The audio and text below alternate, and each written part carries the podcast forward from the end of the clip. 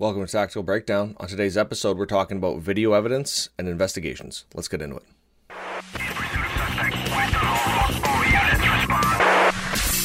Welcome to the Tactical Breakdown podcast on the ILET Network.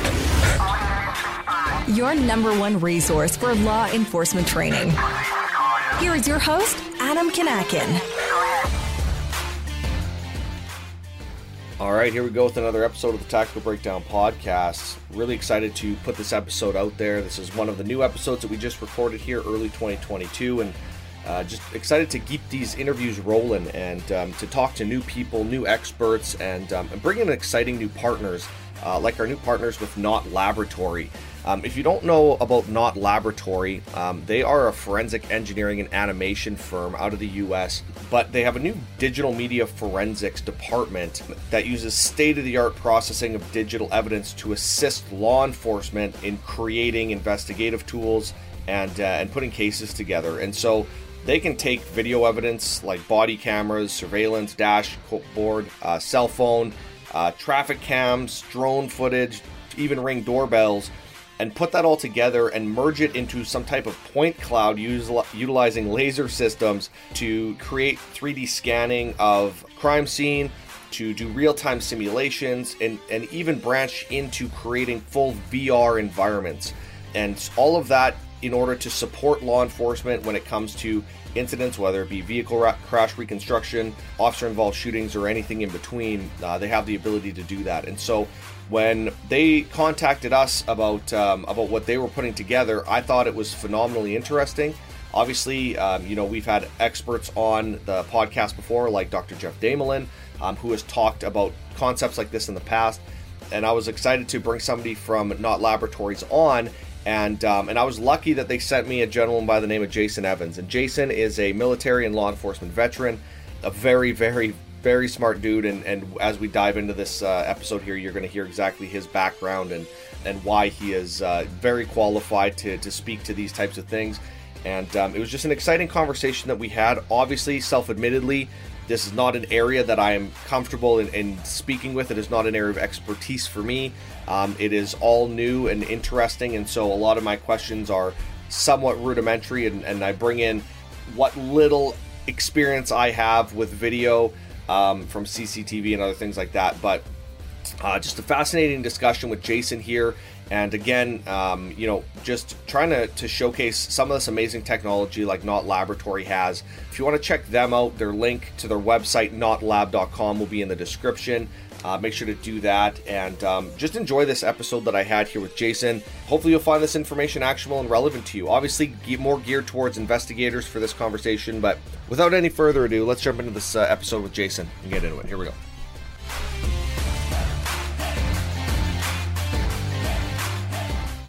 Hey everyone, welcome. And uh, with me is Jason Evans with Knott Labs. Uh, he's a project engineer with them and has quite a bit of uh, operational experience as well in uh, in the law enforcement and military space, I believe. So, Jason, why don't you just give us a bit about your background, and uh, we'll jump into this conversation. Yeah, absolutely. Um, I work for Knott Laboratories currently as a project engineer, but I started my um, adult working experiences in the Navy, specifically on submarines as a nuclear electrician enlisted. Um, I was stationed out in Pearl Harbor uh, on a fast attack submarine, the USS Columbia, for um, about five years, and worked as an electrician and numerous other things there. And then worked moved into the shipyard there and worked kind of as a technical engineer at the shipyard before I ended up separating out. And um, while I was in, I got my uh, bachelor's degree in nuclear engineering, and then got out and got into law enforcement. Just kind of was wanted to always try it, do it, and was a cop in, here in Grand Junction, Colorado for seven years. I was a firearms instructor. I was uh, also on the SWAT team for a short period of time. And then I also was a school resource officer, worked with the community resource unit, did patrol for a couple years as well, um, and did that. And then in the last year, I got connected with my the CEO of the company, who's a personal friend of mine, and and we both saw an opportunity for my experience both in engineering and law enforcement to move into forensic engineering with Knott Laboratory, specifically with video integration um, and all the engineering that can be done with that, and um, have been doing that for the last year. So I've really enjoyed that and um, have a big passion for um, educating law enforcement in the capabilities that they have already um, and what we're already doing in the engineering field, uh, specifically in forensic engineering, and so they can be as successful as possible. What I want to start off with here, Jason, and, and I love your background in this because I think an operational background when it comes to, especially when it comes to things like investigations, is is critical, right? I mean, we we understand there are phenomenal investigators that come from the academics side of things um, that help develop and, and guide the way that we actually and the tools that we have.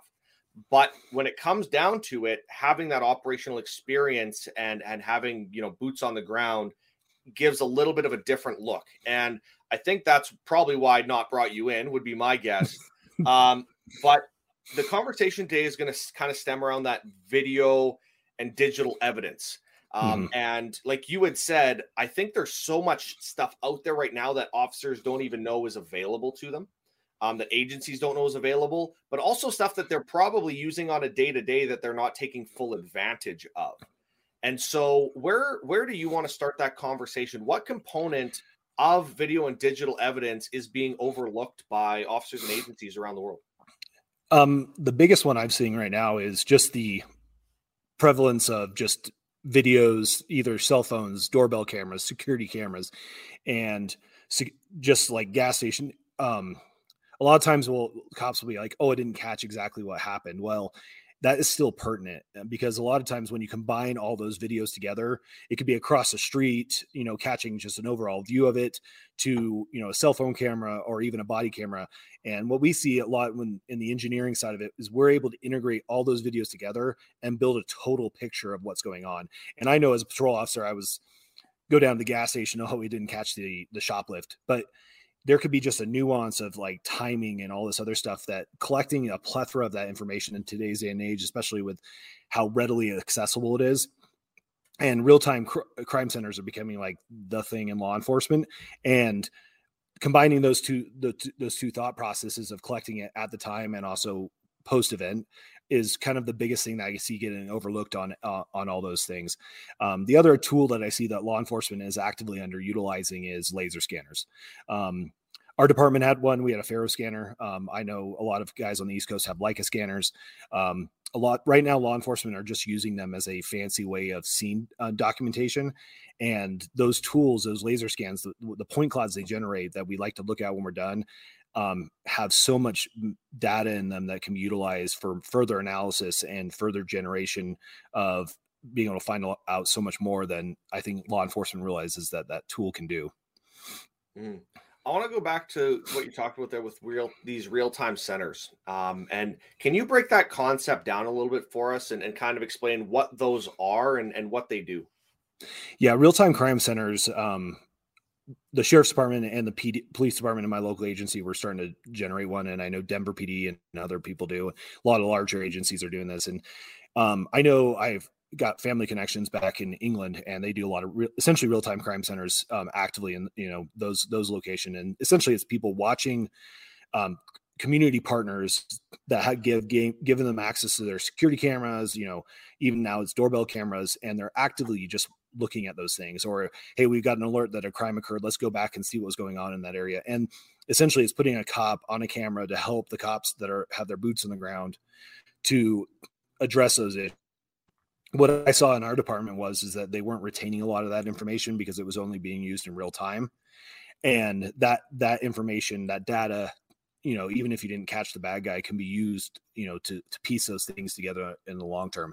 And those real time crime centers like i said are been used in I know England specifically a lot and held those those patrol officers on the ground to you know apprehend criminals, you know address issues, you know build build those cases, and it's a concept that in the United States that is now just getting traction and, and is realizing there's a real um, benefit as the overall surveillance um, tools are increasing uh, around the country. You just brought up something really interesting and it was the first thing that kind of just popped in my head was you said they're typically not you know recording that information right? So if they're watching it real time it's not necessarily being recorded and retained. That I, I for the first thing that i thought of was well that may be an issue if there ends up being some type of action on with the officers on the ground um, whether it's a use of force incident or something that mm-hmm. happens. Um, and now the information that they were being fed from this real time crime center directly influenced their decision making on the ground. And now you don't have that component of that evidence, which is why the officer made that decision or part of that decision in the first place. Is that a consideration that's come up in this discussion?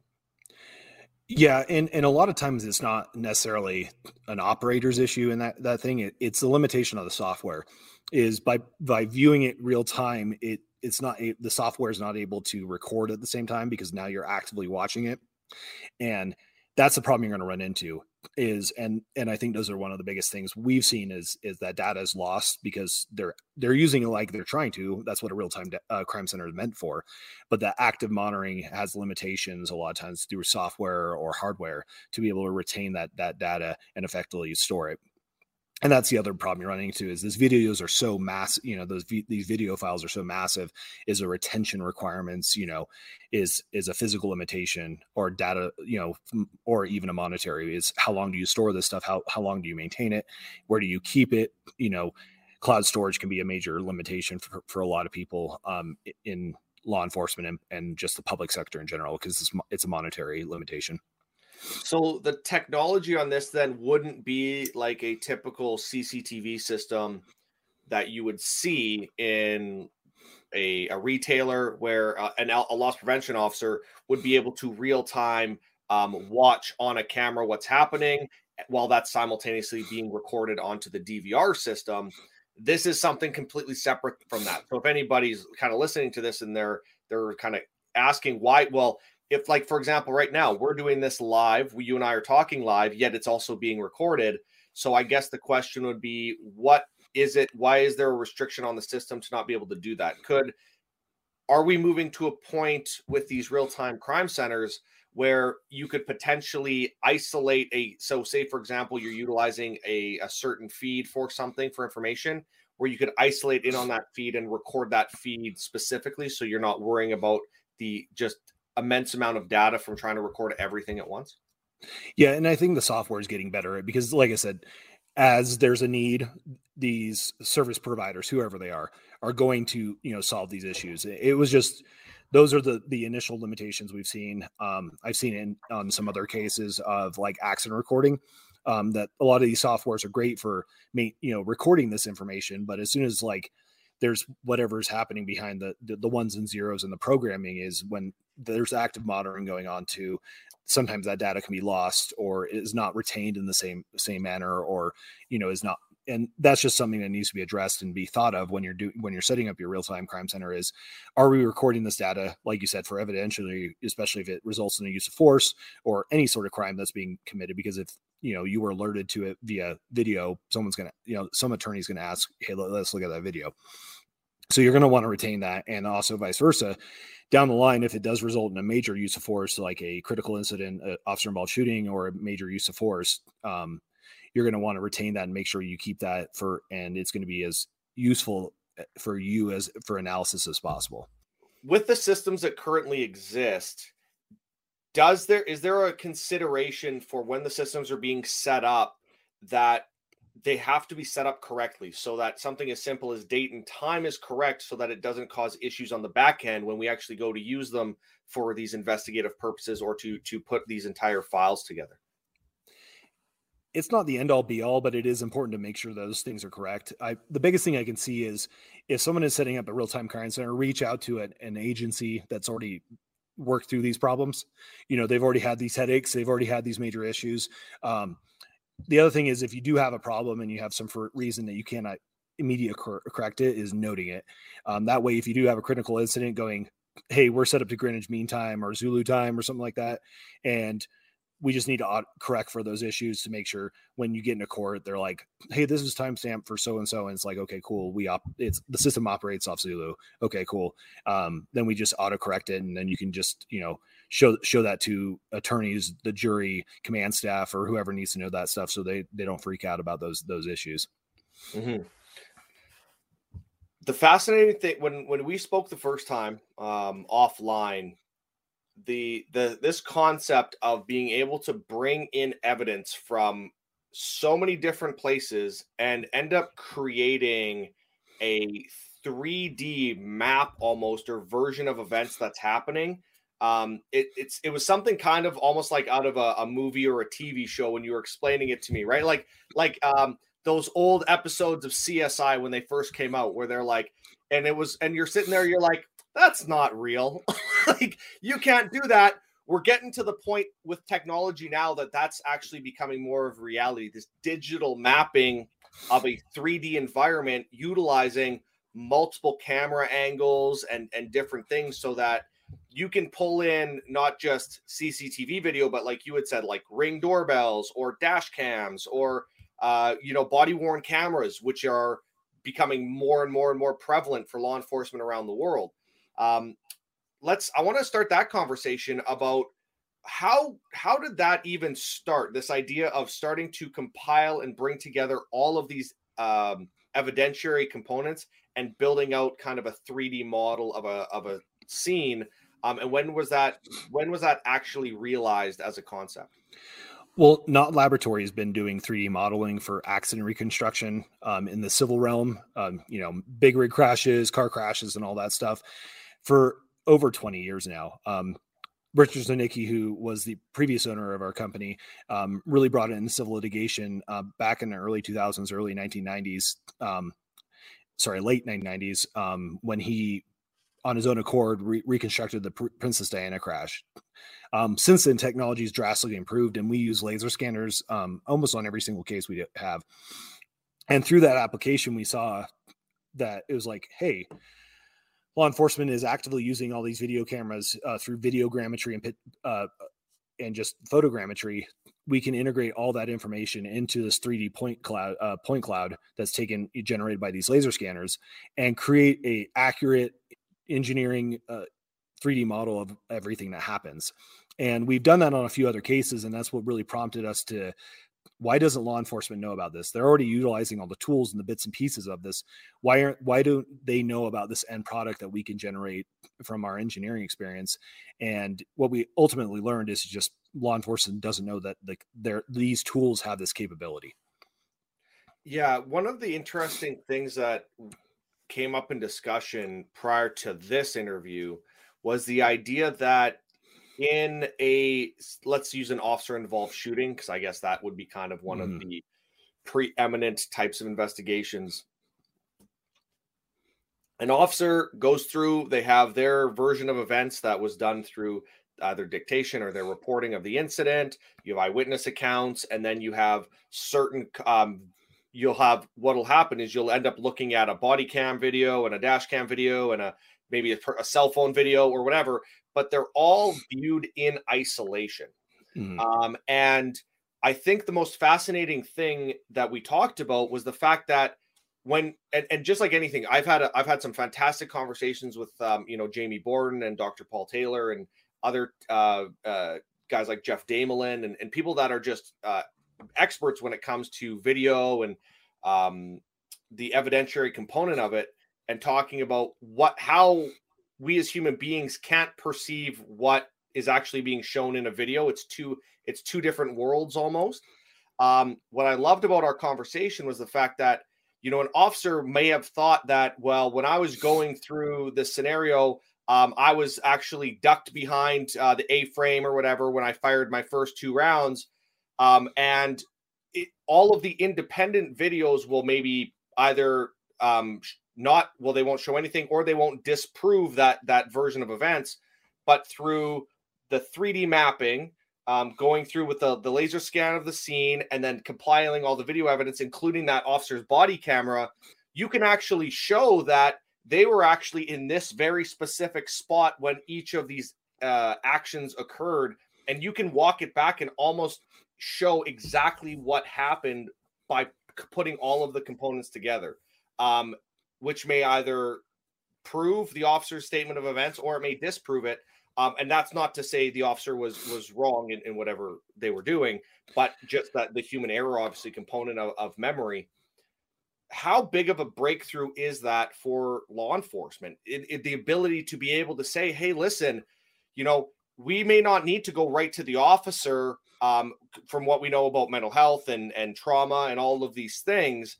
We may not need them yet to tell us what happened, we can literally show you exactly what happened without the need to involve humans, which is a source of error. Yeah, that's what's really amazing with this video evidence it, combined with the point cloud and the combination of the two. You're able to track where the, the position of the camera is. So, i.e., if the camera is on a, a body cam, you can therefore track the officer's movement through that 3D space and or any object. We can watch vehicles and and a lot of times that's a, that's a big discussion is how far w- was the officer away from the vehicle or the the suspect? Um, how far wh- where was the officer relative location to the surrounding objects around him? And all that that information is in that video. And so but you can't just like the limitations with the video and perception until you place it in a point cloud can you can you get that 3d model and, and ultimately see all that other stuff?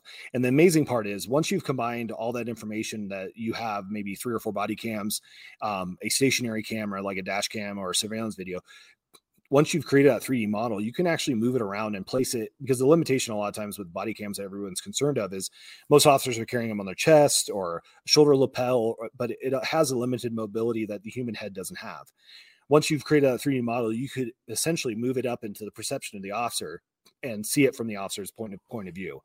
And now you're always going to be limited because you don't know if the officer moved his head or adjust that and, and everything, but you could at least generate a better view of what actually occurred than what's limited to the body cam. And that's what's amazing from it. And we've talked a lot with Force Science and had some discussions with them.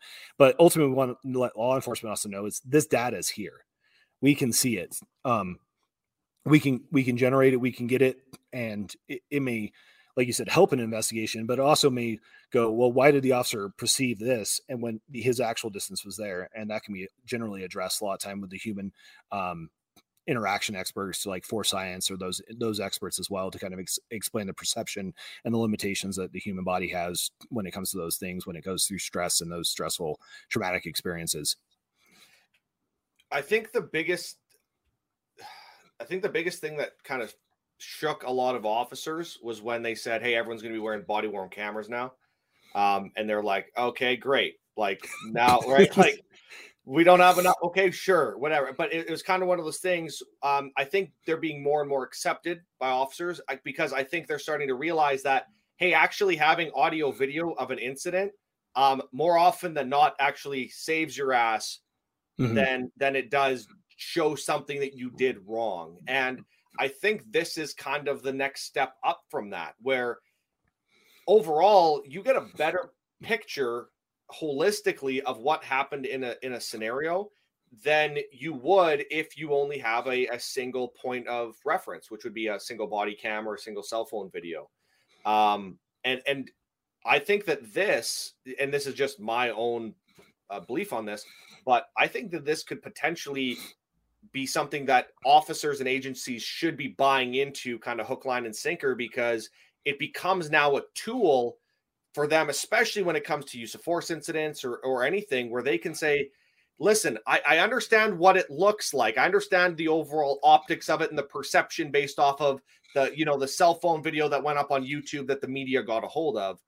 But here is the clear evidence that is it's not disputable. It's not it's not a human's recollection of what happened.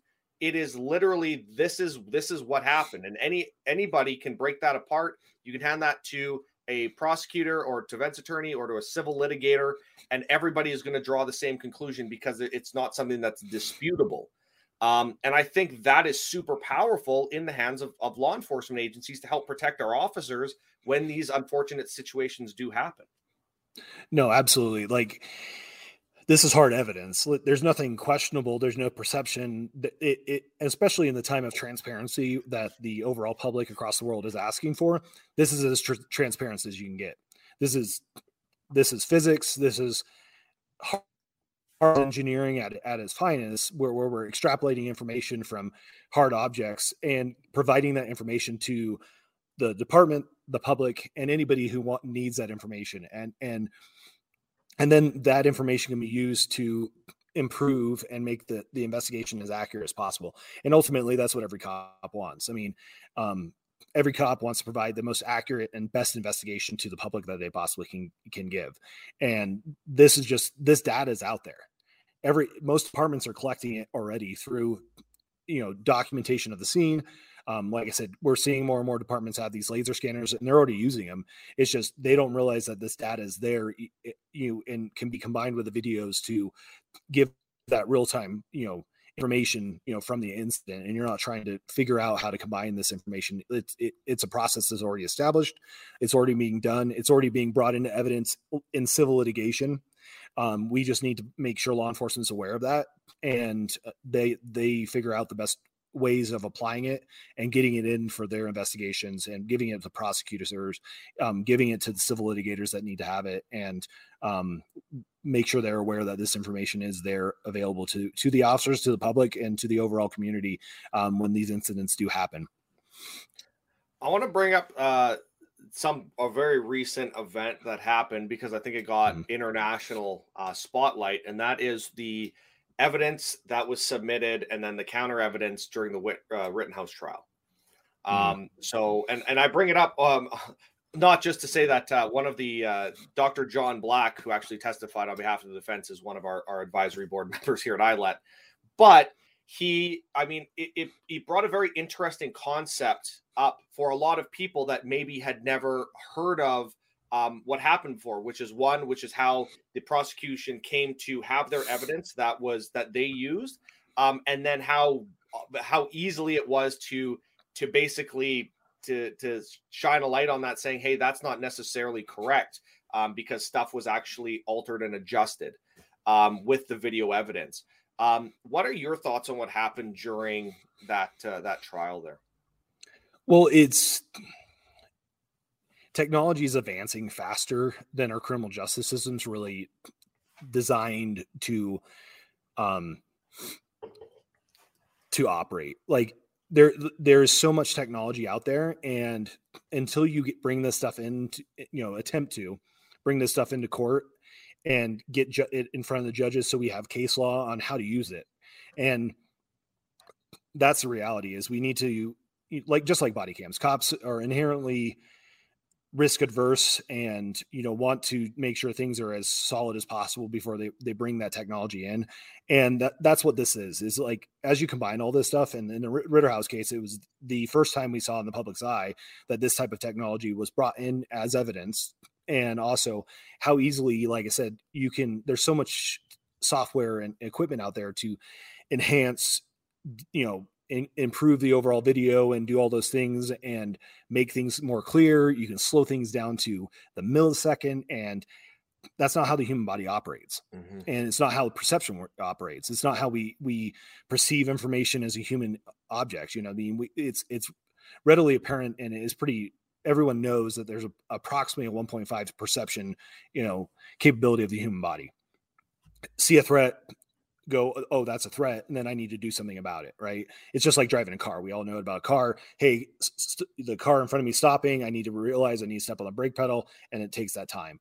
So that's the thing about video is that we're able to sit down and go through it frame by frame by frame for hours on end, you know, a 20 second event. And a lot of officers are dealing with these events in, in short periods of time like that, where there's shootings that do occur in a short period of time. And then people come out afterwards and it's it, look at this body cam and they're literally going frame by frame by frame. And law enforcement needs to be aware that that's going to happen. Prosecutors need to be and vice versa defense attorneys in the ritterhouse case need to be aware of that as well. And how do we address that? How do we bring in the correct experts to address that that process and make sure it's uh, it's appropriate? And it's and we're not like coming across and looking at this this incident after the fact and going oh he, look at all this time at, that occurred and, and, how do you address those things? And and people like Force Science and the other experts out there that address these issues um, from the human response times and, and all that that stuff um, already have that information out there. They already know that stuff. It's just applying it to the video technology that's now readily available and and how these insanely smart people are you know doing these amazing things with video and you know what are you how are you processing that information and how you using it? Or, and is it, uh, it is it appropriately being used in court? That's an interesting thought. Obviously um, as you know we work intimately with with force science mm-hmm. um, and their teams there and uh, and the team over at virtra and, and things like that. And so these are conversations we've had so many times. Um, and it actually kind of it hit a a little bit of a fever pitch. Um, and I can't remember when it was earlier this year. Um, there was the officer involved shooting incident in, I believe it was Chicago, um, where there was a young man running, um, ran behind a fence, ditched his gun, was shot. Um, and it came back and it was in the news, and everyone's, well, they shot an unarmed person. He was throwing his gun away. Um, and literally, because that's kind of where it all started. And now you have, but then you speak to experts on the subject.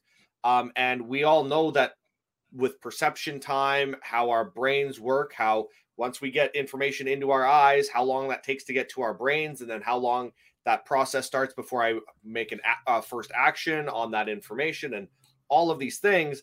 And essentially, you you end up showing that human performance wise, those officers functioned within the parameters of what any other human being on the planet would do. Um, hmm. And it's it's funny because you had the news media and everybody else watching that video saying, "Well, no, like you had said, frame by frame, you can see here in this frame he had the gun. You can see in the next frame he didn't have the gun, and you can see in the next frame that the officer shot him. And you go, well, that's great, but that all happened in two tenths of a second. Um, and there, you know, that that's just there's no way that officer could have stopped that action. There's there's there is zero way in the world. Um, and I can't remember what it was, um, what the actual example was, but if you take, um, I think they were using Usain Bolt as an example, um, fastest man ever in the history of the planet, um, and they said that his fastest reaction time ever to a known stimulus was like three tenths of a second. So gun goes bang, three tenths of a second, and he takes off. And now that's a primed response to a known action, uh, a known thing that's going to happen. He knows that gun's going to go off, so he's primed and ready for that. Um, if you take an act, or if you take um, if you take him and you do anything else where he's not primed for it, it's like six tenths of a second or eight tenths of a second. Um, and now you're expecting an officer to react in a shorter time than the fastest person on the the best to ever do it you expect the officer to be faster than them and better. In also incorporating you know it's the middle of the night it's cold it's dark they know this person is potentially a threat and all of the thousand different variables that are happening um it's just it was it's just almost comical to me that that's still a, a reality that we haven't yet been able to give this information to the public that hey listen this is this is the human science these are the performance factors of human beings. And I think where we do a disservice to ourselves is we try to justify it based off of what we as officers or military members or first responders experience instead of contextualizing it to the audience and saying let me let me explain this to you in your in terms that you'll understand right whether that's in a sports analogy or utilizing something that they do on a day to day so that they actually understand and contextualize the information that's given to them, that they agree to the actual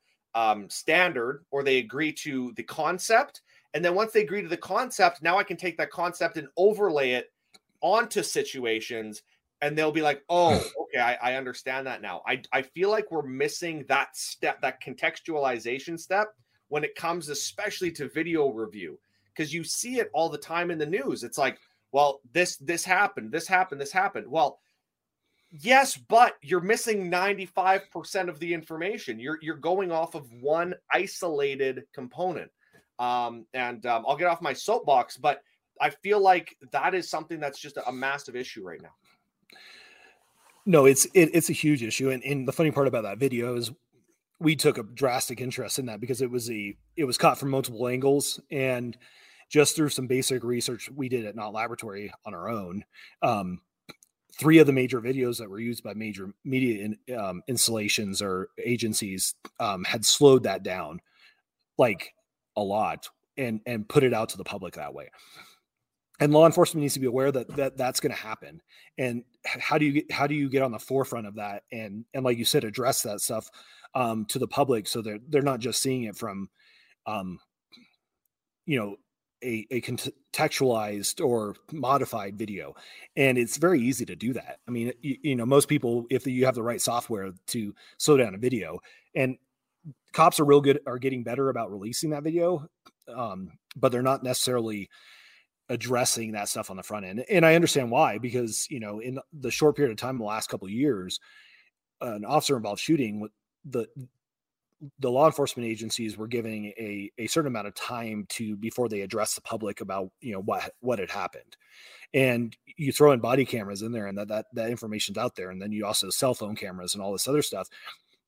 And that stuff's hitting the media before law enforcement's collected themselves and don't want to affect the integrity in the investigation but also that transparency question is how do you address that issue as well? And i think the human factor aspect of it, you know, what the officer knew at that time, you know, the Graham versus Connor stuff um, in the United States is, and that that Supreme Court ruling is what did that officer know at the time? What what did the officer see and perceive? You know, and and what what are they interpreting? You know, and and what threat did they have? Um, I'm a big proponent of the video, but I also am a huge I, I recognize from my law enforcement experience the limitation of the video. And i think that's a it, this is that two-prong approach. Of course i'm a huge proponent of of extrapolating as much data from the video but i want to give that information to the correct experts that can address either those concerns or the things that support what the what the officer saw or it didn't see in that incident. And we've also seen this in other videos. I mean there's a video on the internet of um traffic stop and then in the what saw the media was this officer pulled the individual out of the driver's seat and then the next thing you see in the frame rate is the officer punching the guy in the face.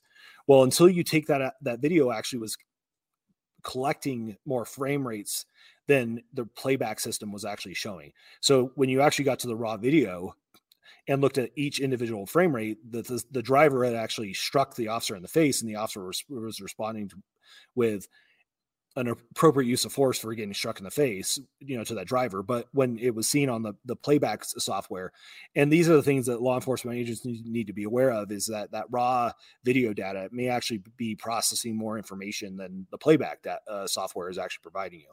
And mm-hmm. until you get into that those nuances and and you have those those people that have that knowledge and that capability of reviewing that stuff, will you be able to see those things and make sure that stuff's there and and it's no fault to anybody on their own i don't think anybody's doing this stuff. It's it's just you know these are limitations of technology. And like again why you can't lean on this tech this video by itself or any one thing you need to make sure you look at the totality of the situation like you said the human aspect and our human response to these things and also understand that that this technology has its limitations and needs to be dissected appropriately by the right people to make sure we we get all that information out of there yeah, that's a great point about the frame rates on playback. Um, that's something that definitely I've, I've heard multiple times where, um, you know, it's like, well, I was, they took the video and they watched it on their VLC player on their computer and, and whatever. And you're like, well, that's great, but you missed 50% of the information.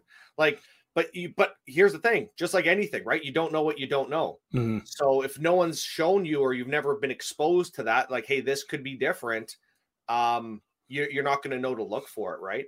Um, I do want to circle back quickly to mm-hmm. um, the idea of agencies putting out video footage mm-hmm. um, of an incident when it happens. It's kind of like one of those double-sided, like double-edged swords, right? Where you're you're right. The officer, the agency has to wants to put it out for transparency, but I think there also is a big issue with agencies just throwing the video out there saying, hey, here's the video. Look, we're being transparent without giving context behind the the what the actual version of events that actually happened. Um, where they don't have an expert, and, and it's not their fault, but most um, agencies don't have a on staff use of force expert that specializes in video evidence, right? They don't have a they don't have a Dr. Bill Lewinski on on speed dial for him to break down everything that happens. Um, what'll happen though is they'll release this without saying like, here is what happened in this entire situation and give context to it. They'll just say, here's the video. Um, and then what happens is again, the public gets hold of the video without any context, and they go, look, see, he did exactly what we said. He did something wrong. And when when in reality, they're missing again, they're they're actually missing the context behind the the interaction and the engagement. Um, I think that's a big issue too. And I've seen that happen multiple times, and I'm sure you have as well, where an agency hastily puts something out and then it ends up being it's a detriment to that agency or to that officer in the court of public opinion um, and of course we know and we know this has happened multiple times in mainstream media over the last year and a half where once something gets to court it doesn't at that point it doesn't matter anymore because public opinion has been set in stone almost as to what they believe the version of events showed what the evidence that they had. It doesn't matter that it gets to court and you know every and all of the information and evidence comes out and the officer gets exonerated or whatever it is um, and the public goes oh it was just a miscarriage of justice or they got off because of x y or z or the judge is biased or the prosecutor's biased or x whatever excuse they want to make because their mind was made up from that initial evidence that was released at the time. Um, and i think that's a i think that's a concern man. I, I, I really do. It's that fine line of controlling the narrative. And um you you we've seen this in different agencies across the united states is that is both sides of the spectrum. It's the oversharing and the uh, undersharing.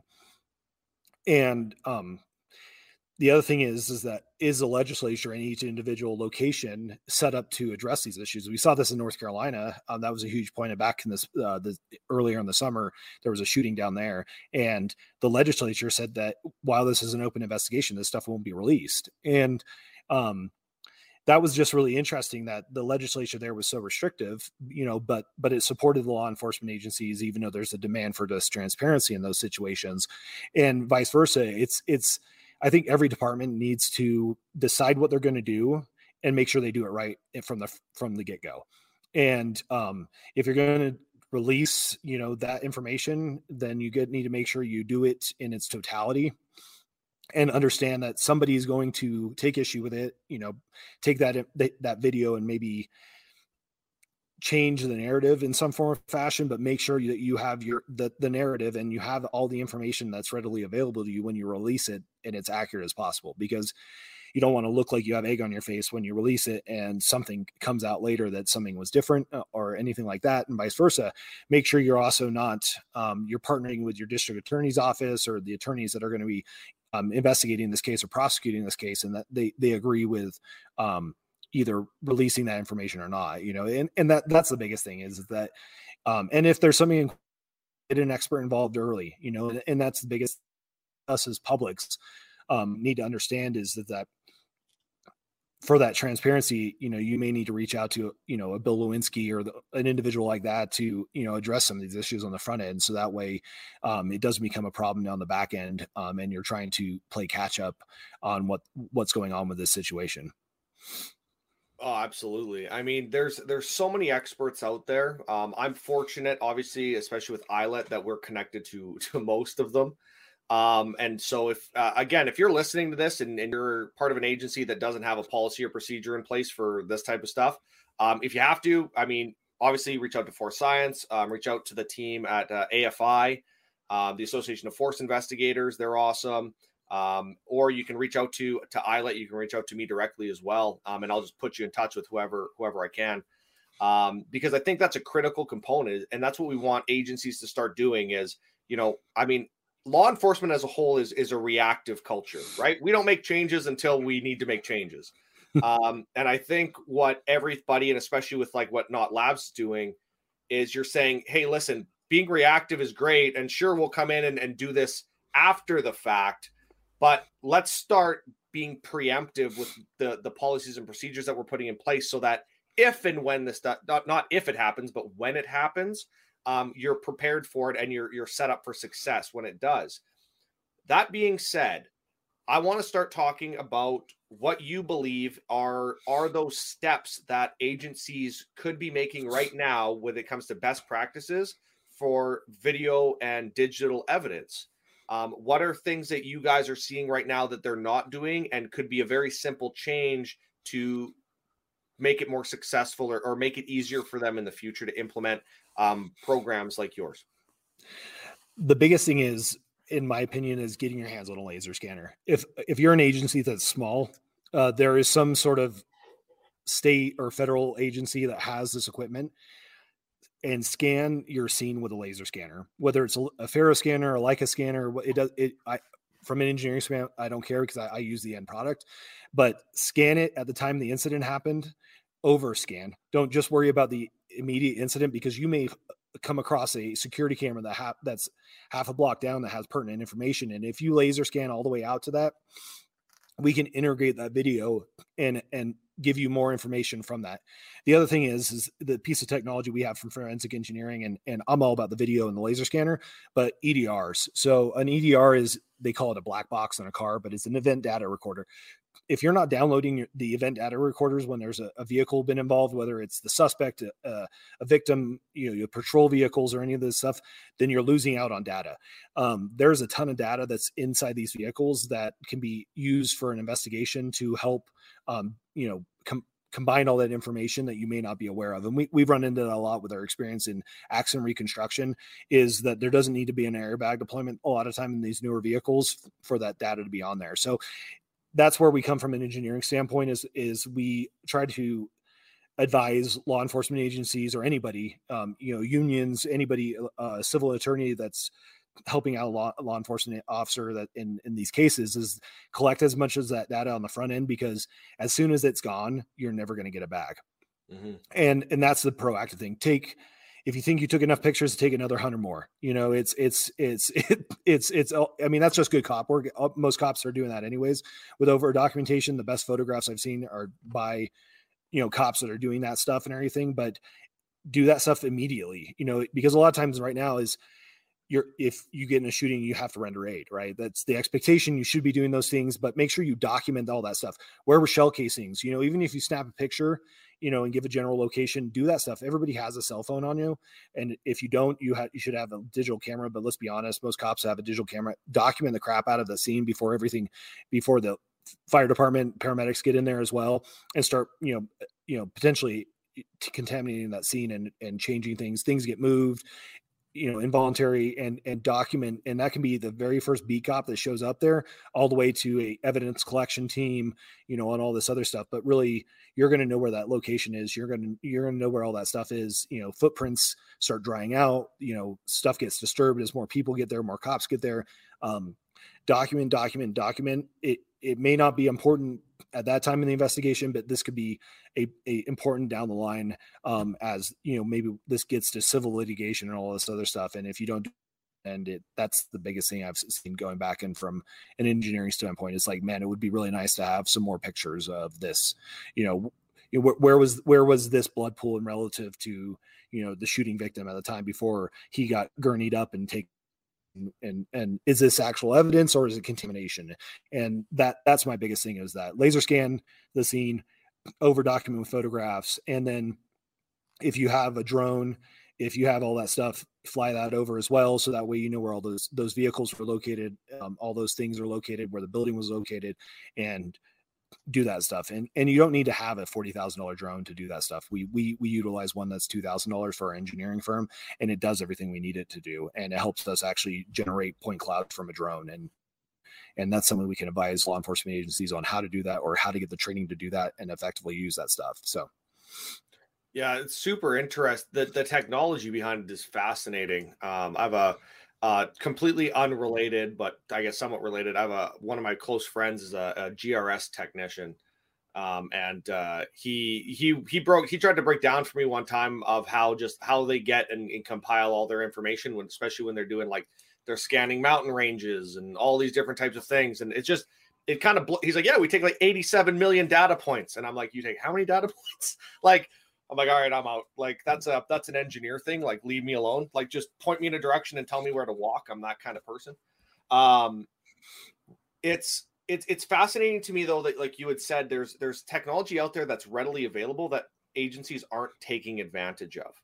Um, like you had said, if you're a smaller agency, know who your points of contact are in your region, in your state, or any at a, even at a federal level if they have uh, if they have a if they have a, a a presence in your area um, because chances are that they have the the they have that in some way shape or form that they can lend out to you or so you can use it.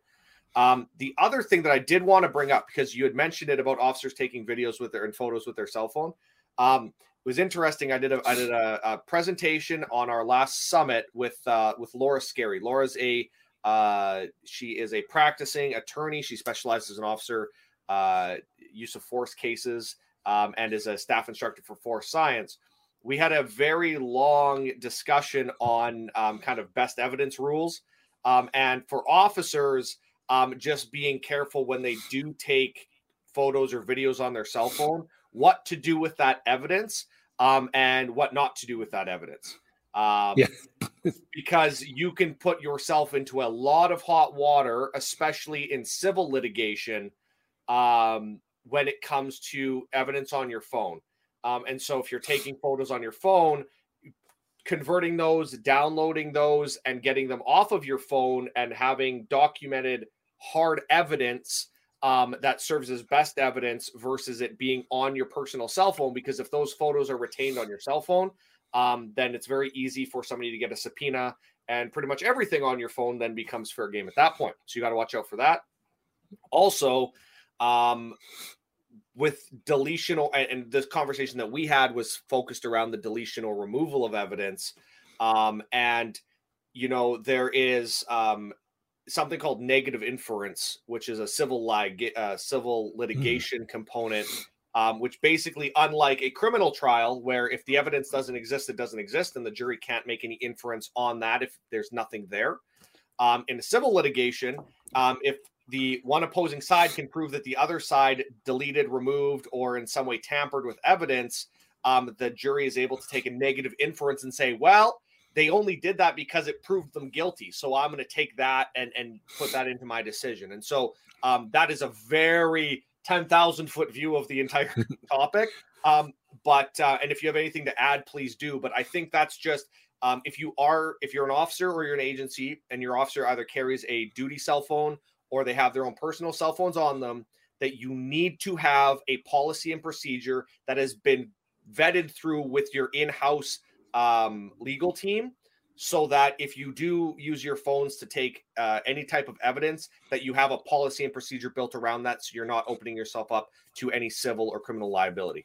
Um, that's my just my quick uh, psa on that but um, i don't know if you have anything to add on that point. No yeah i mean if your department's you shouldn't use your personal cell phone for work. I mean plain simple. Um it, it that's that's uh from my cop work and everything and vice versa though like let's be honest if you're in a shooting um and you the only thing you have is your personal cell phone and there's something that important that you're going to book for evidence just plan on losing your cell phone from here on out. It's going to get downloaded it's going to get booked in evidence and that's going to be the end of it. And talk to your union talk to your your attorney uh, if there's going to be stuff on that phone that, that you're going to have to address you're going to have to address it. You know and, and it's just something to be aware of. And and that's that's something i mean of course i would advise you i'm, I'm talking from the evidence documentation about documenting as you can.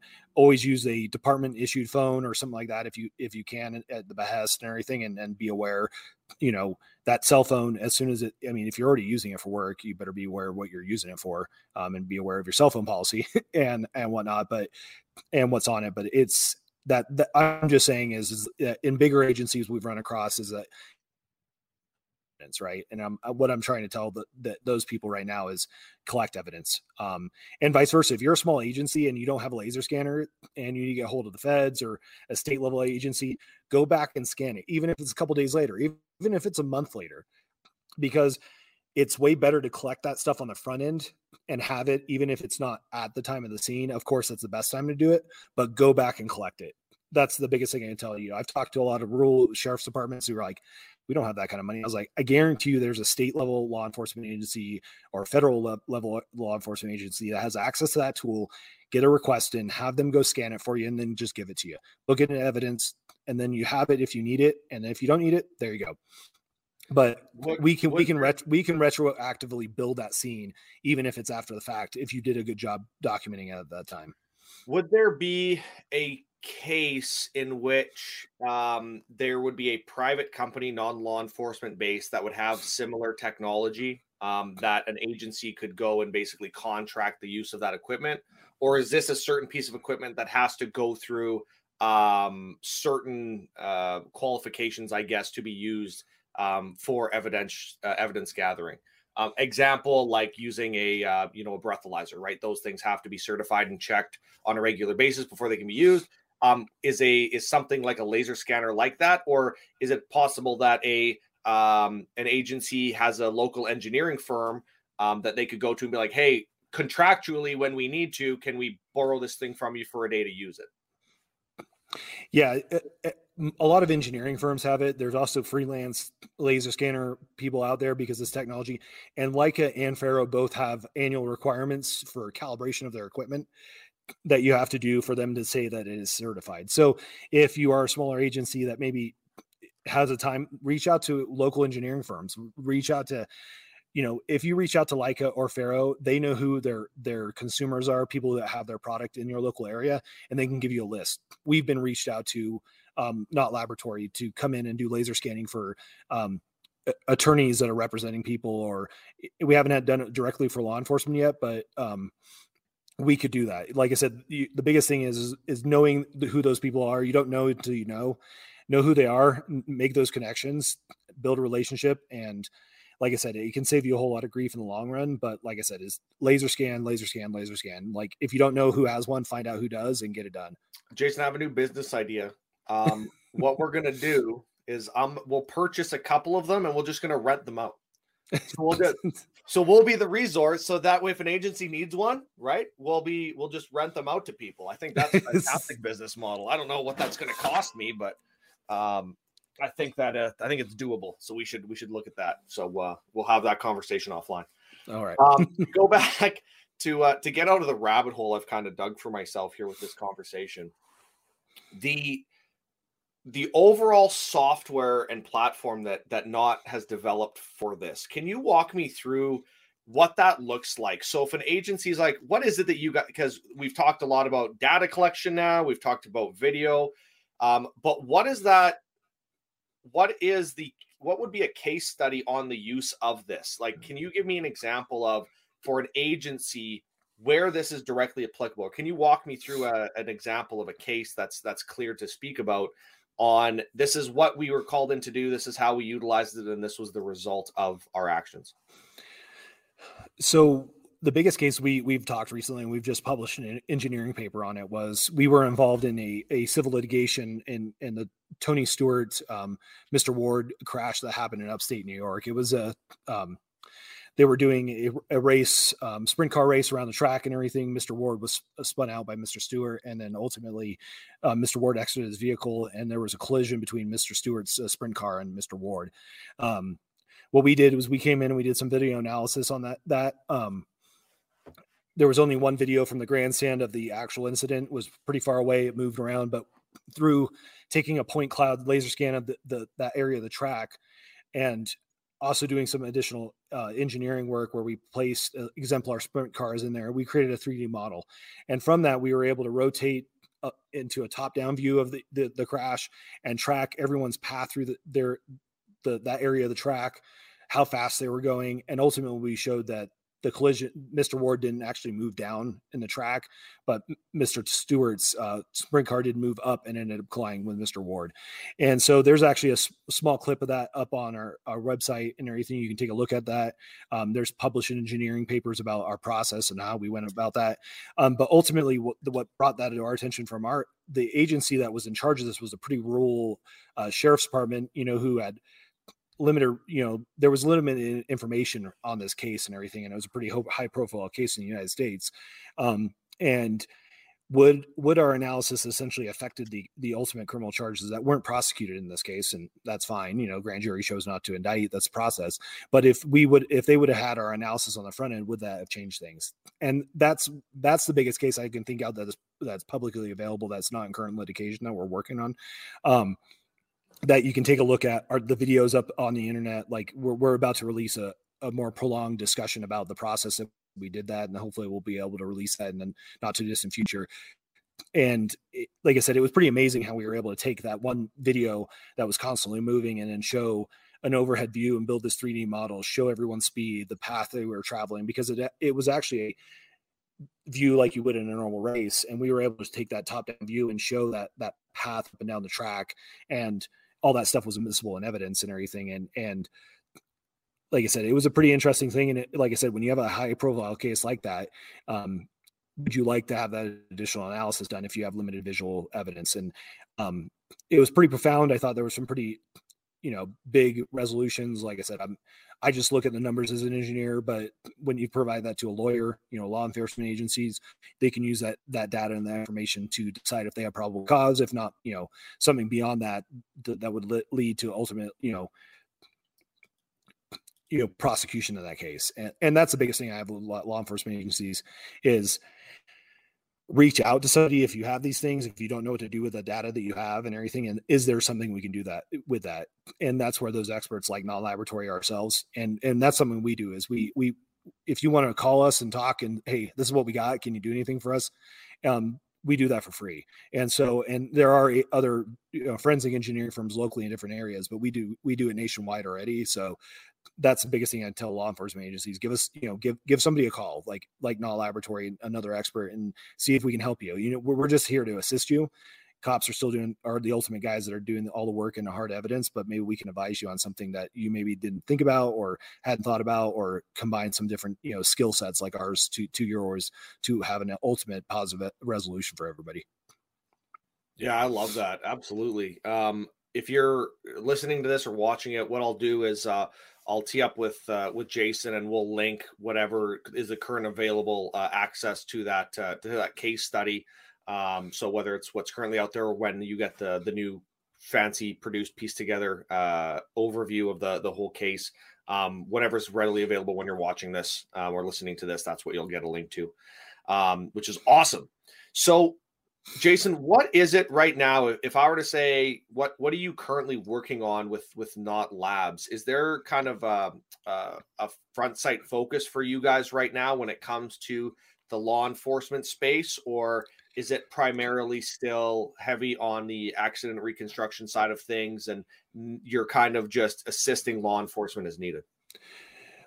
Right now, our big push is to make sure this technology is, is known about, and we're spending a lot of time doing presentations we're really trying to get ourselves out there in the national conference circuit. And so that way we can present of like what we're doing um, make law enforcement know that this this technology is out there that the skill sets are out there. Um, long term our, our hope at some point is to partner with law enforcement agencies and, and make them more skilled that, that they, they know that this stuff's going out there. You know if you don't have somebody in your department figure out you know how you can best address these issues we'd love to do training at some point. We're not quite set up to do that right now. So right now, the biggest thing we do is that the we call them roundtables. But if you got a case on your on your plate and you're like, this is what we got, you know, can you know what what are you guys thinking about it? That's we have we're a small enough uh, company that we we still have that customer service level that you know we're, you're going to reach out and you're going to talk to me.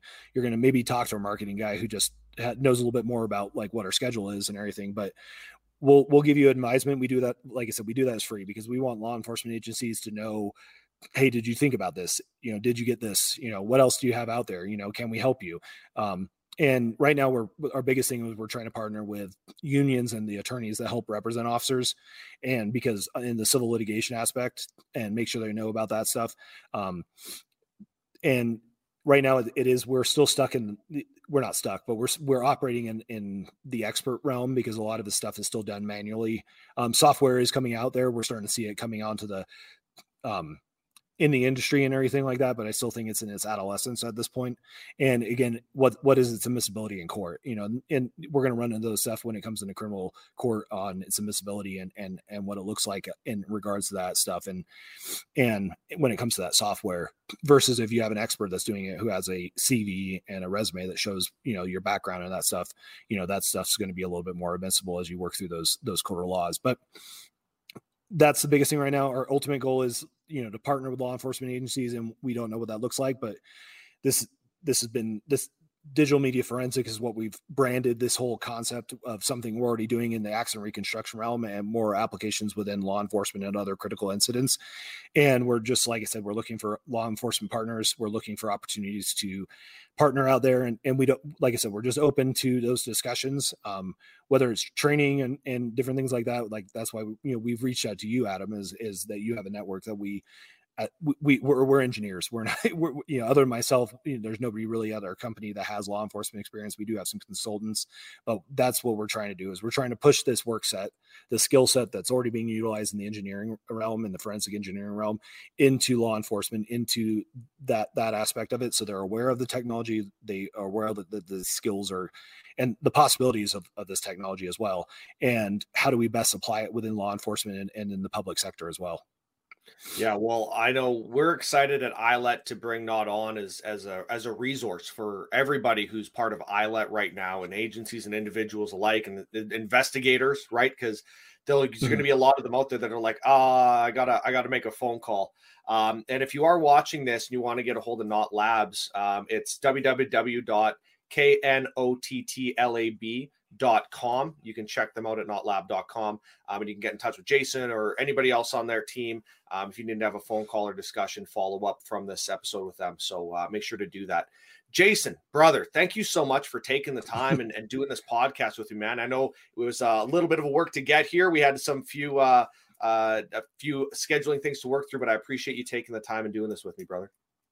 No, thank you so much, Adam. I appreciate what you do. Um, I'm personally passionate about training in law enforcement and making sure that, that all the enforcement agencies have the training they need and the skill sets. Um, I was lucky enough to work at a department that was pretty training heavy, but um, that's the ultimate goal: making sure everybody knows that this stuff's out there um, and get that information and that that that knowledge out to the the beat cops, investigators, command staff, whoever needs to have it. So that way they have the best tools in their tool belt, you know, go along with everything else they're carrying on their body to to be the best law enforcement uh, officers they possibly can and provide the public the best services they can. So thank you for what you guys do. Thank what you're doing at a national level. I think really it's this this is the next pivotal push in law enforcement is is to make this this available for everybody throughout the the world and nationally in every country out there is to just so everybody has access to it. So I appreciate you.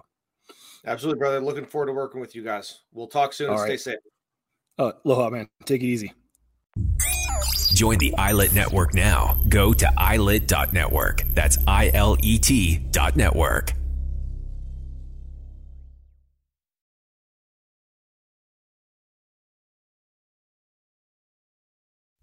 Produced and distributed by the Sound Off Media Company.